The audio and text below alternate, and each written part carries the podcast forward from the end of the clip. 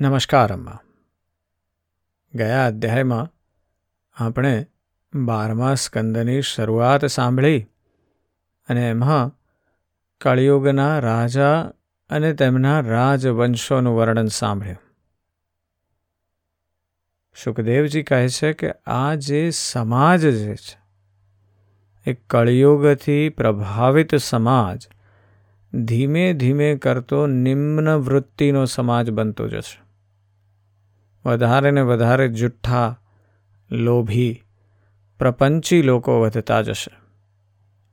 રાજા જ્યારે પ્રજાનું વધારે શોષણ કરશે અને એ જ રીતે બીજા વર્ણના લોકો એકબીજાનું શોષણ કરશે. અને આખી જે સમાજ વ્યવસ્થા છે એ ઉથલ પાથલ થઈ જશે.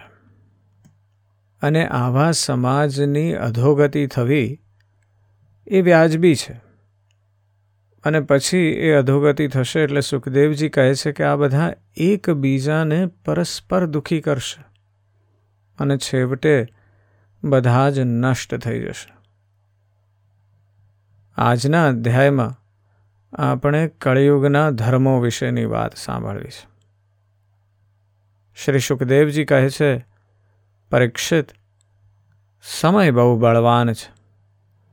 જેમ જેમ ઘોર કળિયુગ આવતો જશે તેમ તેમ ઉત્તરોત્તર, ધર્મ, સત્ય, પવિત્રતા, ક્ષમા, દયા, આયુષ્ય, બળ અને સ્મરણ શક્તિનો લોપ થતો જશે. કળિયુગમાં જેની પાસે ધન હશે, તેને જ લોકો કુળવાન, સદાચારી અને સદગુણી માનશે જેના હાથમાં શક્તિ હશે, તે ધર્મ અને ન્યાયને પોતાને અનુકૂળ કરાવી શકશે.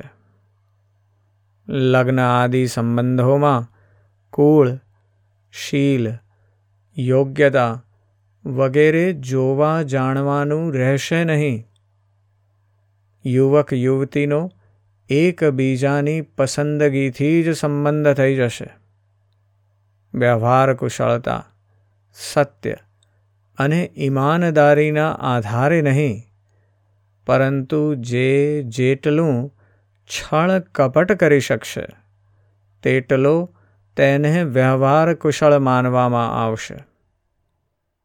સ્ત્રીઓ અને પુરુષોની શ્રેષ્ઠતાનો આધાર તેમના શીલ સંયમ નહીં, પરંતુ માત્ર રતિ ક્રીડા જ રહેશે. બ્રાહ્મણની ઓળખ તેના ગુણ સ્વભાવથી નહીં, પરંતુ માત્ર જનોયથી જ બની રહેશે. વસ્ત્ર, દંડ કમંડળ વગેરે જ બ્રહ્મચારી, સંન્યાસી વગેરે આશ્રમીઓની ઓળખ હશે. અને એકબીજાના ચિહ્નનો સ્વીકાર કરી લેવો, એ જ માત્ર એકથી બીજા આશ્રમમાં પ્રવેશ કર્યાનું સ્વરૂપ હશે. જે લાંચ આપવામાં અથવા પૈસા ખર્ચ કરવામાં અસમર્થ હશે, તેને ન્યાયાલયમાં ઉચિત ન્યાય મળી શકશે નહીં. જે બોલવામાં જેટલું ચતુર હશે, તેને તેટલો મહાન પંડિત માનવામાં આવશે. અસાધુતાની ગુનેગાર હોવાની એક જ ઓળખ હશે, ગરીબ હોવું. જે જેટલો વધારે દંભ પાખંડ કરી શકશે, તેને તેટલો જ મોટો સાધુ માનવામાં આવશે. લગ્ન માટે એકબીજાની સ્વીકૃતિ જ પર્યાપ્ત થશે. શાસ્ત્રીય વિધિ વિધાનની સંસ્કાર વગેરેની કોઈ આવશ્યકતા માનવામાં આવશે નહીં. વાળ વગેરે ઓળીને કપડાં લત્તાથી સજ્જ થવાને જ સ્નાન સમજી લેવામાં આવશે.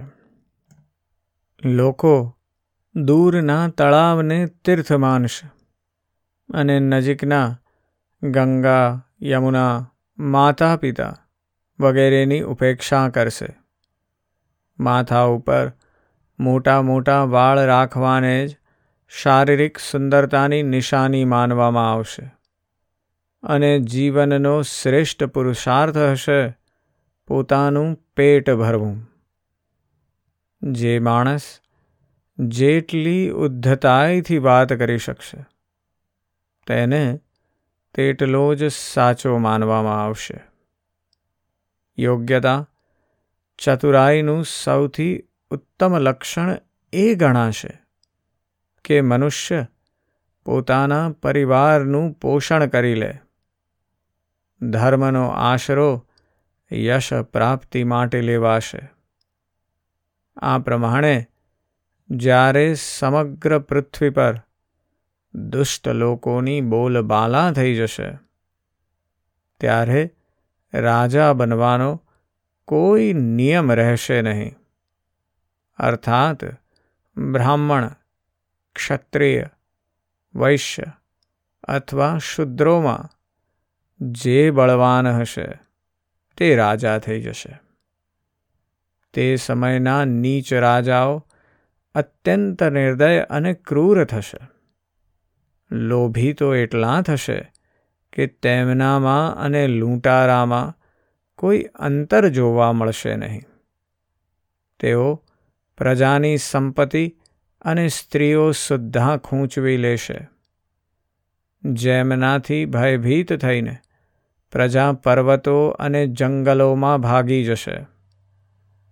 તે સમયે પ્રજા જાત જાતના શાક, કંદમૂળ, માંસ, મદિરા, ફળફૂલ અને વૃક્ષોના ફૂલ પાન ખાઈને પેટ ભરશે. ક્યારેક અનાવૃષ્ટિ, તો ક્યારેક ઉપરા ઉપરી સરકારી કર નાખવામાં આવશે. ક્યારેક ઠંડીનો ભારે પ્રકોપ, ક્યારેક હિમવર્ષા ક્યારેક ભયંકર વંટોળિયો ક્યારેક કાળઝાળ ગરમી, તો ક્યારેક નદીઓમાં વિનાશક પૂર આવશે. આવી કુદરતી આપત્તિઓ અને પરસ્પરના સંઘર્ષોથી પ્રજા અત્યંત દુઃખી થઈ, નષ્ટ થઈ જશે. લોકો ભૂખ તરસ તથા અનેક પ્રકારની ચિંતાઓથી ઘેરાયેલા રહેશે. બીમારીઓથી તો તેઓ મુક્ત થશે જ નહીં. કળયુગમાં મનુષ્યનું આયુષ્ય વધારેમાં વધારે વીસ કે ત્રીસ વર્ષનું હશે. પરીક્ષિત કળયુગના દોષથી પ્રાણીઓના શરીર ક્ષીણ અને રોગગ્રસ્ત થવા લાગશે. વર્ણ અને આશ્રમોનો ભેદ જણાવનારો વેદમાર્ગ નષ્ટપ્રાય થઈ જશે. ધર્મમાં પાખંડની પ્રધાનતા થઈ જશે. રાજા, મહારાજા અને ડાકુ લૂંટારા જેવા થઈ જશે. મનુષ્યો, ચોરી, જૂઠ તથા નિરપરાધ હિંસા વગેરે અનેક પ્રકારના કુકર્મો દ્વારા આજીવિકા ચલાવશે. ચારેય વર્ણોના લોકો શુદ્રો જેવા થઈ જશે.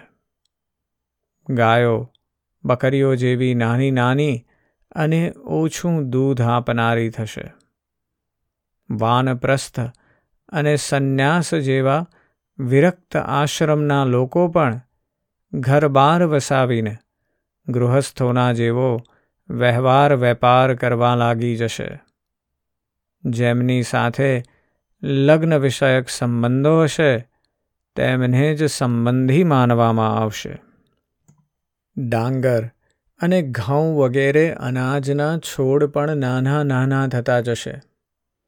વૃક્ષોમાં શમી જેવા નાના અને કાંટાવાળા વૃક્ષો જ રહી જશે. વાદળોમાં વીજળીના ચમકારા તો બહુ થશે, પરંતુ વરસાદ ઓછો થશે. ગૃહસ્થોના ઘર, અતિથિ સત્કાર અને વેદ ધ્વનિથી રહિત હોવાને કારણે અથવા જનસંખ્યા ઓછી થઈ જવાને કારણે સુના સુના થઈ જશે. પરીક્ષિત, વધારે શું કહું? કળિયુગનો અંત થતાં થતાં મનુષ્યનો સ્વભાવ ગધેડા જેવો અસહ્ય થઈ જશે. અર્થાર્થ લોકો મોટે ભાગે ગૃહસ્થોનો ભાર વહન કરનારા અને વિષયી બની જશે. આવી સ્થિતિમાં ધર્મની રક્ષા કરવા માટે સત્વગુણનો સ્વીકાર કરીને સ્વયં ભગવાન અવતાર ધારણ કરશે. પ્રિય પરીક્ષિત, સર્વવ્યાપક ભગવાન વિષ્ણુ સર્વશક્તિમાન છે. તેઓ સર્વ સ્વરૂપ હોવા છતાં પણ ચરાચર જગતના સાચા શિક્ષક સદગુરુ છે. તેઓ સાધુ સજ્જન પુરુષોના ધર્મની રક્ષા માટે તેમના કર્મોનું બંધન કાપીને તેમને જન્મ મૃત્યુના ચક્રાવામાંથી છોડાવવા માટે અવતાર લે છે. તે સમયે શંભલ નામના ગામમાં વિષ્ણુ યશ નામનો એક શ્રેષ્ઠ બ્રાહ્મણ થશે. તેમનું હૃદય અત્યંત ઉદાર અને ભગવાનની ભક્તિથી પૂર્ણ હશે. તેમના ઘરે કલ્કી ભગવાન અવતાર લેશે. શ્રી ભગવાન જ અષ્ટસિદ્ધિઓના અને સમસ્ત સદ્ગુણોના એકમાત્ર આશ્રય છે.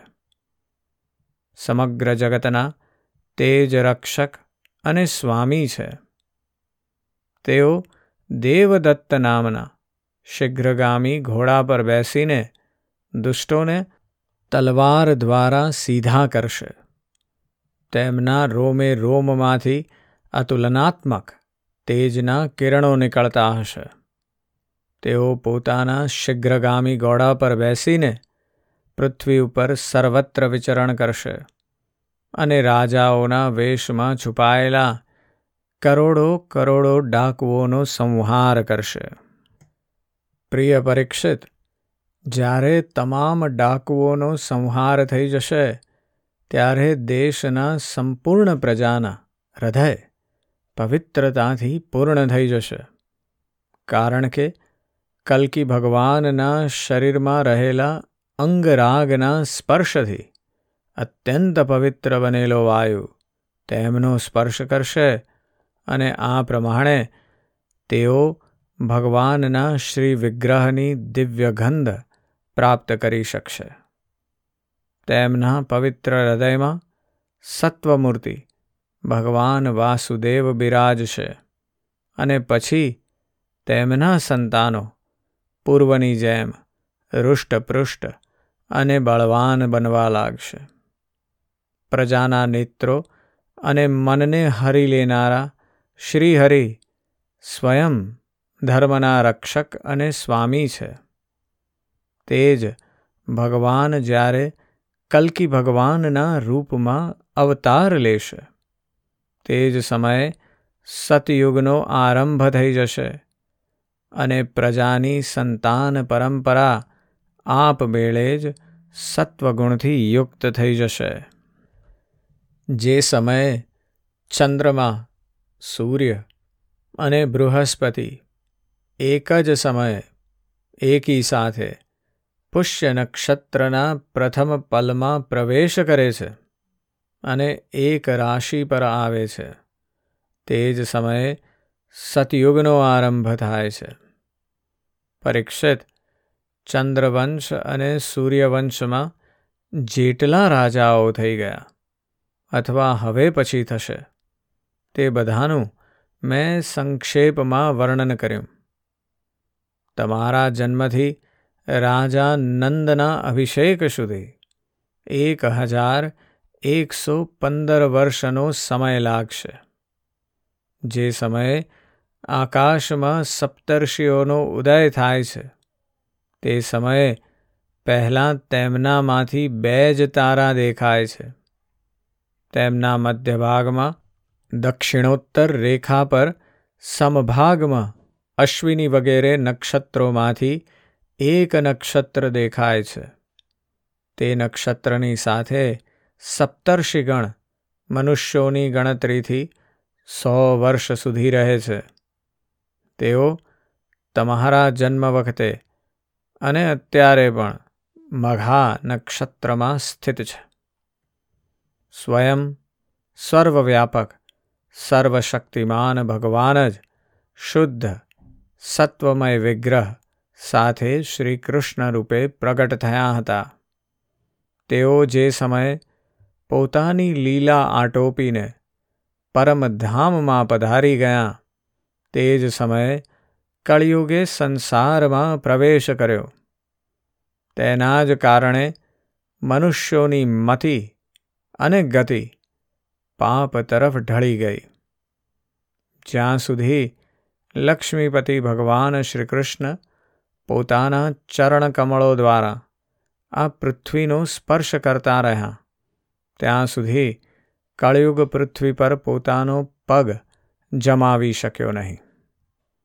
પરીક્ષિત જે સમયે સપ્તર્ષિ મઘા નક્ષત્ર પર વિચરણ કરતા રહે છે, તે જ સમયે કળિયુગનો આરંભ થાય છે.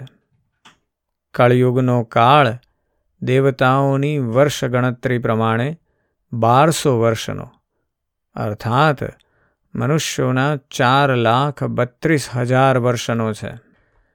જે સમયે સપ્તર્ષિ મઘા નક્ષત્રને છોડીને પૂર્વાષાઢામાં ચાલ્યા જશે. ત્યારે રાજા નંદનું રાજ્ય રહેશે. ત્યારથી કળિયુગની વૃદ્ધિ શરૂ થશે. પુરાતત્વવેતા ઐતિહાસિક વિદ્વાનોનું કહેવું છે કે જે દિવસે ભગવાન શ્રીકૃષ્ણએ પોતાના પરમધામ માટે પ્રયાણ કર્યું, તે દિવસથી કળિયુગનો પ્રારંભ થઈ ગયો. પરીક્ષિત જ્યારે દેવતાઓની વર્ષગણના મુજબ એક હજાર વર્ષો વીતી જશે. ત્યારે કળિયુગના અંતિમ દિવસોમાં ફરીથી કલ્કી ભગવાનની કૃપાથી મનુષ્યોના મનમાં સાત્વિકતાનો સંચાર થશે. લોકો પોતાના વાસ્તવિક સ્વરૂપને જાણી શકશે અને ત્યારથી સતયુગનો પ્રારંભ થશે. પરીક્ષિત, મેં તો તમારી સામે જ માત્ર મનુવંશનું અને તે પણ સંક્ષેપમાં વર્ણન કર્યું છે. જે પ્રમાણે મનુવંશની ગણતરી થાય છે, તે જ પ્રમાણે દરેક યુગમાં બ્રાહ્મણ, વૈશ્ય અને શુદ્રોની પણ વંશ પરંપરા સમજવી જોઈએ. જે પુરુષો અને મહાત્માઓનું વર્ણન મેં તમારી સામે કર્યું છે, હવે માત્ર નામથી જ તેમની ઓળખ રહી ગઈ છે. હવે તેઓ હયાત નથી. માત્ર તેમની કથા જ શેષ રહી છે. હવે તેમની કીર્તિ જ જ્યાં ત્યાં સાંભળવા મળે છે. ભીષ્મ પિતામહના પિતા, રાજા શંતનુના ભાઈ, દેવાપી અને ઈશ્વાકુ વંશના મરુ અત્યારે કલાપ નામના ગામમાં સ્થિત છે. તેઓ મહાન યોગ બળથી યુક્ત છે. કળયુગના અંતમાં કલ્કી ભગવાનની આજ્ઞાથી તેઓ પાછા અહીં આવશે અને પૂર્વવત વર્ણાશ્રમ ધર્મનો વિસ્તાર કરશે.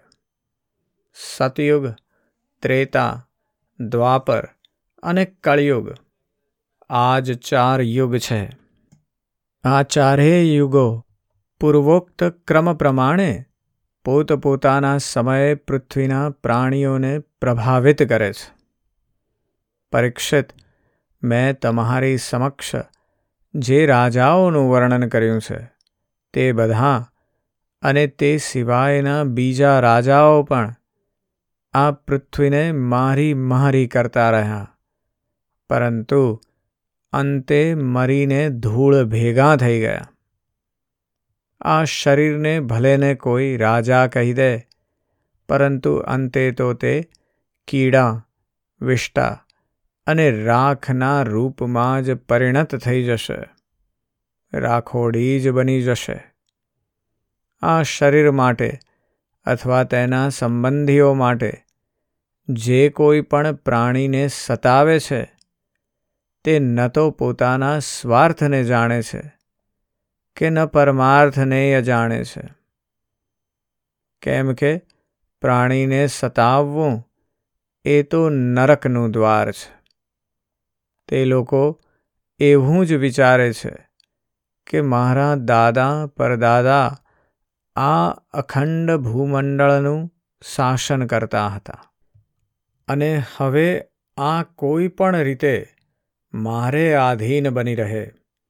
અને મારા પછી મારા પુત્ર પૌત્રો, મારા વંશજો જ કોઈ પણ રીતે આ પૃથ્વીનો ઉપભોગ કરે. તે મૂર્ખાઓ આ અગ્નિ, જળ અને માટીથી બનેલા શરીરને પોતાની સંપત્તિ માની બેસે છે અને ખૂબ અભિમાન સાથે ડિંગ હાંકે છે કે આ પૃથ્વી મારી છે.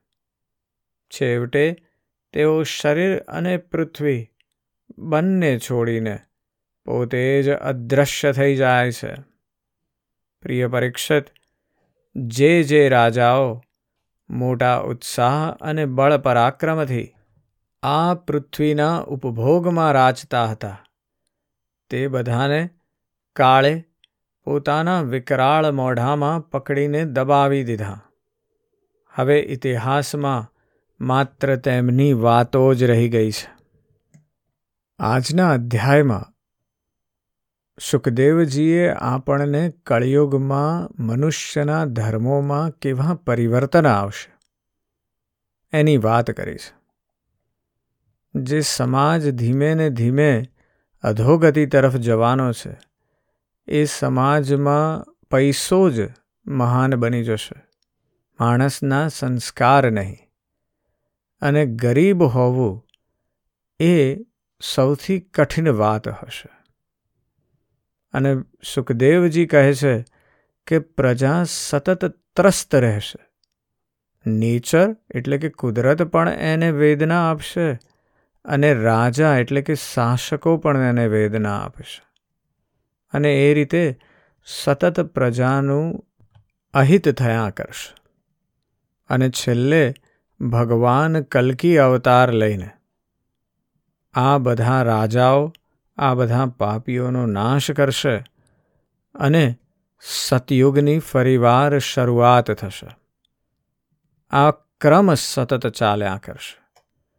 એવી વાત સુખદેવજીએ આજે આપણને જણાવી છે. એક અદ્ભુત વાત એ છે કે ઘણીવાર આપણે આપણા શરીરને બધું જ માની લઈએ છે. અને સુખદેવજી એને જ મિથ્યા કહી દે છે. એ કહે છે કે જે રાજાઓ મોટી મોટી ડિંગ હાંકે છે કે આ પૃથ્વી મારી છે, એ આ પૃથ્વી અને પોતાનું શરીર બે છોડીને અદૃશ્ય થઈ જાય છે. કશું રહેતું નથી. ક્યાં લાયે છે અને ક્યાં લે ગયે. એટલે એ વાત સમજવી બહુ જરૂરી છે. આ મર્મની વાત પર જરૂરથી ચિંતન અને મનન કરજો. આજે બસ આટલું જ. જય શ્રી કૃષ્ણ.